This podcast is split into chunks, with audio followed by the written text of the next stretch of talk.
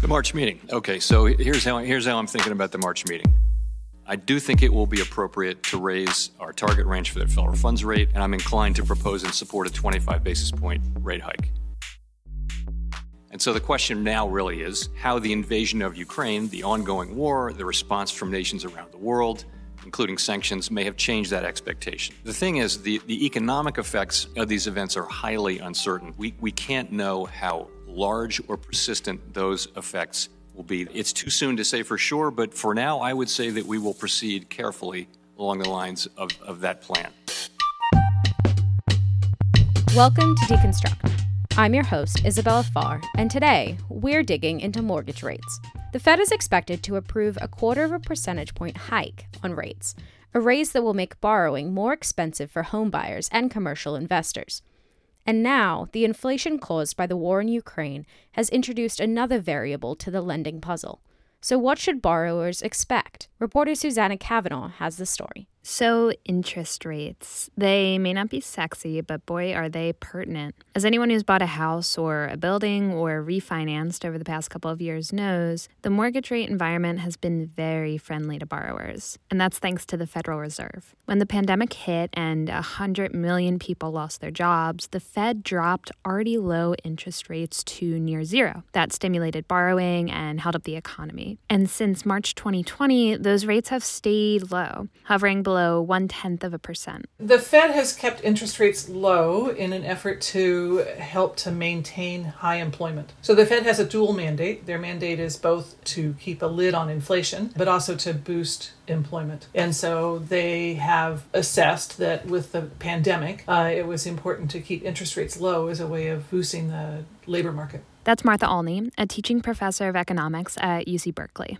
So on Tuesday, fittingly two years to the day since the Fed dropped rates, they're looking at a bump. There were price increases that we saw starting some months into the pandemic. And initially, the language was we think this is transitory, in the sense that we think that the forces that are causing prices to go up will be here only for a few months and then they will disappear a lot of those price increases were caused by supply chain disruptions, which we thought would abate, but. A couple of things. One, the supply chain disruptions have lasted longer than I think many people predicted. And so transitory is turning out to be a little bit longer than a couple of months. Second is the wage increases taking hold and being perpetuated into the future that creates a concern that oops we're not in that scenario we're going to have inflation on the order of say 5 perhaps 6% for a while. That's because when wages go up, it's good for workers, but it also pushes up the price of goods. And that's led to the expectation that inflation will last. And that also leads to is a self-fulfilling kind of thing where when we start to expect higher inflation, then we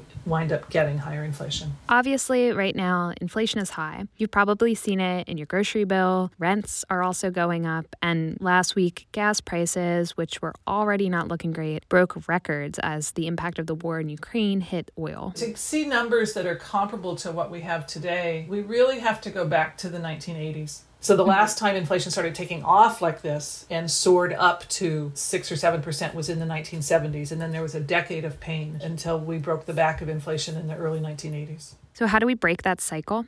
We look to the Fed to push up interest rates. And when interest rates go up, it becomes harder for businesses to borrow as well as consumers, which leads us to Melissa Cohn. I am the regional vice president of mortgage for William Raveis Mortgage. Before the pandemic, the rate for a 30 year fixed rate mortgage, a benchmark measure for lending, was in the high 3 percentage point zone. When the pandemic blew us all up in March of 2020 and the Fed cut rates to zero, so mortgage rates dropped by a full percentage point, so inducing a lot of people to want to go purchase homes to take advantage of these historically low mortgage rates. So these ultra low interest rates really got the real estate market, you know, into high gear and it's remained in high gear ever since then. But throughout that time, mortgage rates have fluctuated, and that's because interest rates aren't the only thing that affects mortgage rates. Higher inflation can drive up rates. If wages are rising, folks have more to spend, demand for homes increases, and lenders can raise rates. But if the market is tight and there are fewer homes to buy, that can also push rates up. So throughout the pandemic, it's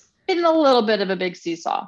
Mortgage rates actually started to go back up this past summer when it appeared that COVID was under control and the economy was booming, and we saw you know, the unemployment rate getting much better when the Fed announced that they were going to have to raise rates in order to fight inflation, mortgage rates did go up again. In fact, I would say since the beginning of the year, mortgage rates have probably gone up close to five eighths, three quarters of a percent. Then the war struck, and war is considered to be bad for the economy or potentially. The mortgage rates dipped briefly. But then when the war became all about oil, and oil prices started surging, mortgage rates turned around and have since then gone back up. So these surging oil prices, they're yet again another game changer. And that brings us to now. I live in California and I was out running errands this morning and saw gas over $6 a gallon. Now, that inflation is most likely not going to impact what the Fed decides to do for now. The Fed's decision is is always based on a consumer price index that does not include food and energy prices. And so the Ukraine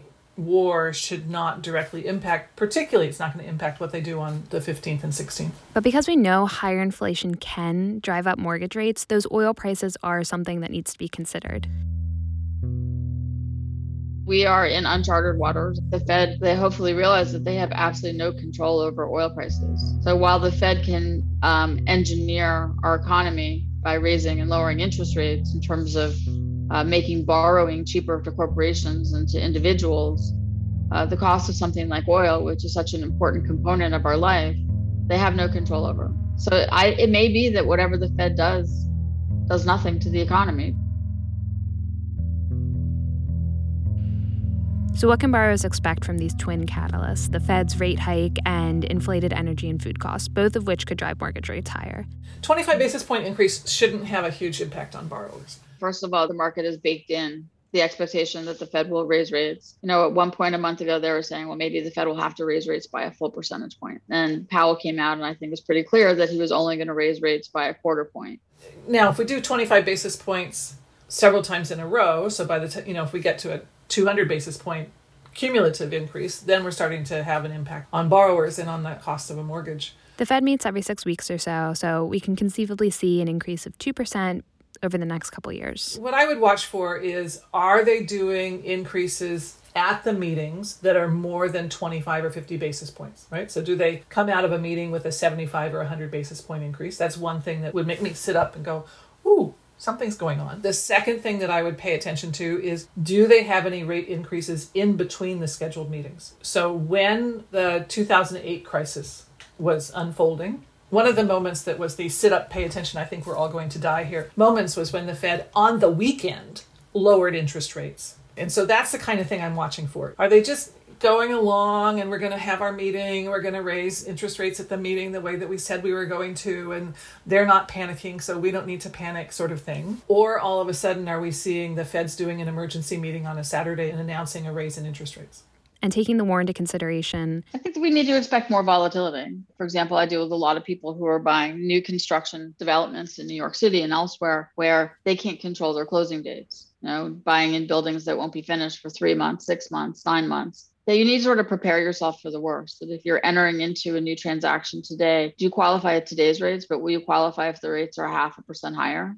One way homebuyers can hedge against that is to consider floating rate mortgages. If an adjustable rate is three quarters of a percent lower than the fixed rate, and you can lock in that rate for five, seven, or 10 years, perhaps that's a good alternative until such time that the world straightens itself out. I mean, what we do know is that rates will cycle we're going to be in an economic conundrum for a period of time, but then we will work ourselves out of it. And then at some point, interest rates will come back down and we can always refinance. I think, especially for younger people who may not expect to be in their homes for the rest of their lives, and even though their parents are telling them they should be taking a fixed rate no matter what, they're looking at an adjustable rate. It's a good alternative and sort of a good way to help bridge the volatility that we are in and that we will probably be in for some time. But don't expect those higher rates to make it any easier to buy a home in the near term. Housing prices have just been insane over the last year. And a lot of that has been driven by a very cash heavy market. That's those private equity firms or well heeled buyers who made even more money off the stock market's performance throughout the pandemic and tucked that away as savings.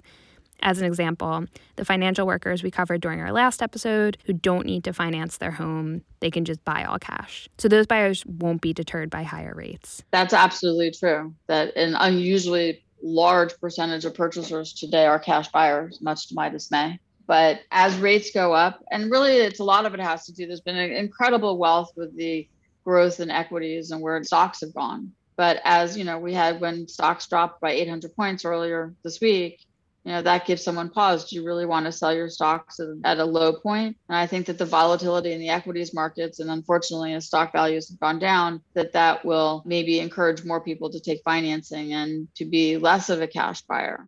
But it's important to note that rates while they may rise are still very low right now. When i graduated and started in mortgages in 1980 you know, I was selling one year adjustables at 16% and people were buying. You know, people were buying at 10%, at 12%. The goal, what I was always taught was like, if you can get that rate back to 6%, then, you know, you're golden. That's the magic rate. So here we are with rates that are still, in many cases, in the threes. People can still afford it. Maybe you have to buy a slightly lesser house. Maybe you buy in a slightly lesser neighborhood, but people can still afford to buy. And the same goes for commercial properties. This is Mark Fogel, CEO of Acres Capital, a commercial real estate lender. I mean, if you're borrowing for, say, multifamily right now and you're at 3%, goes to 4% or four and a quarter percent, I don't think that makes a dramatic difference in your desire to invest. There's so much liquidity in the market seeking out commercial real estate opportunities that I don't I don't see any slowdown with respect to investment. Unlike residential borrowing, Mark said many commercial borrowers have been opting for floating, floating rate, rate loan rates that have been historically low. And so you haven't seen a lot of people going into the fixed rate lending product, the long-term 10-year type loans. So what I think people are going to do is not so much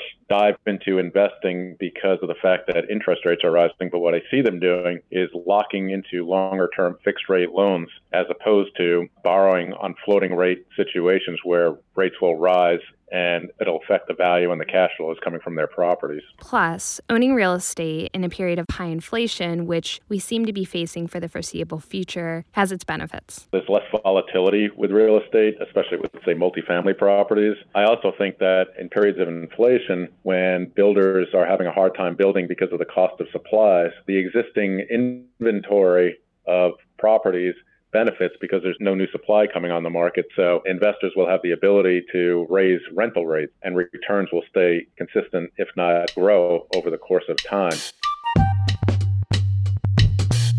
Deconstruct airs every Monday on Apple Podcasts, Spotify, SoundCloud, and wherever else you listen to podcasts.